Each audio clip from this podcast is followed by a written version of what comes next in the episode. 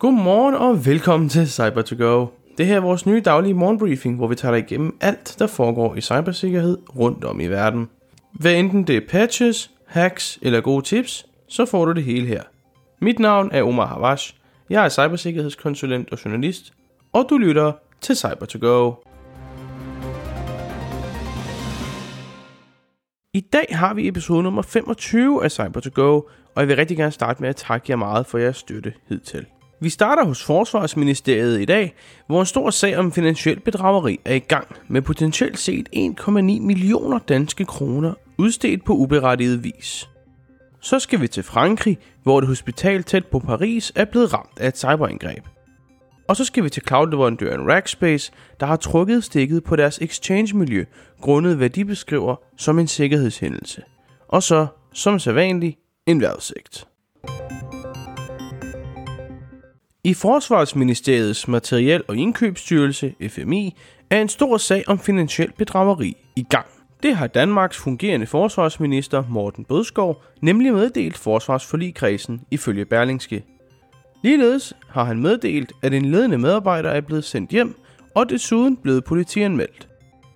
Medarbejderen har blandt andet i en kollegas navn i stedet for sit eget godkendt to uberettigede fakturaer til udbetaling af FMI. Naturligvis har yderligere undersøgelser fundet sted siden, og i Bødskovs meddelelse fremgår det, at bedrageriet kan omfatte mindst 1,9 millioner danske kroner fordelt over 10 fakturaer. Ifølge meddelelsen er fakturaerne sendt til FMI fra et flyttefirma, som medarbejderen angiveligt har tætte forbindelser til. Og der kan være yderligere virksomheder involveret. Grunden til politiefterforskningen er at undersøge, om medarbejderen har uregelmæssige økonomiske transaktioner, og om der er yderligere forhold i forbindelse med sagen. Heldigvis blev de to førstnævnte stoppet, før de blev betalt. Om det er tilfældet med de resterende fakturaer, er ikke nævnt i meddelelsen. FMI har som følge af sagen ændret de relevante bestillings- og betalingsprocedurer for transportydelser med øjeblikkelig virkning. Det franske sundhedsministerium har i forgårs den 4. december annonceret, at et hospital i Versailles er blevet ramt af et cyberangreb. Cyberangrebet har ligeledes medført en total reorganisering af hospitalet, forklarer Frankrigs sundhedsminister François Braun. Han fortæller dog ikke, hvem der mistænkes at stå bag angrebet. Hospitalet nær den franske hovedstad Paris har sit sig nødsaget til at afløse operationer og flytte seks patienter frem til lørdag aften, hvor tre var fra intensivafdelingen. Det er ligeledes muligt, at flere patienter vil se sig flyttet, forklarer Braun. Frankrigs regionale sundhedsagentur forsikrer om, at de gør alt i deres magt, så folk fortsat kan få hjælp på hospitalet uden forudliggende aftaler. Vi holder jer naturligvis opdateret, så snart der kommer mere i sagen. Hvis du er kunde hos cloud-leverandøren Rackspace og bruger deres exchange-miljø, vil du nok have bemærket deres nedbrud den 3. december. Nedbruddet skyldes nemlig, at Rackspace lagde mærke til et problem i deres selvhostede exchange-miljø. Herefter trak de proaktivt stikket.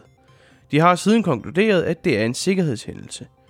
Rackspace har ikke kommenteret yderligere på, hvad det egentlig drejer sig om, men de har siden hjulpet kunder med at opsætte erstatningskonti, så de fortsat kan håndtere e-mails.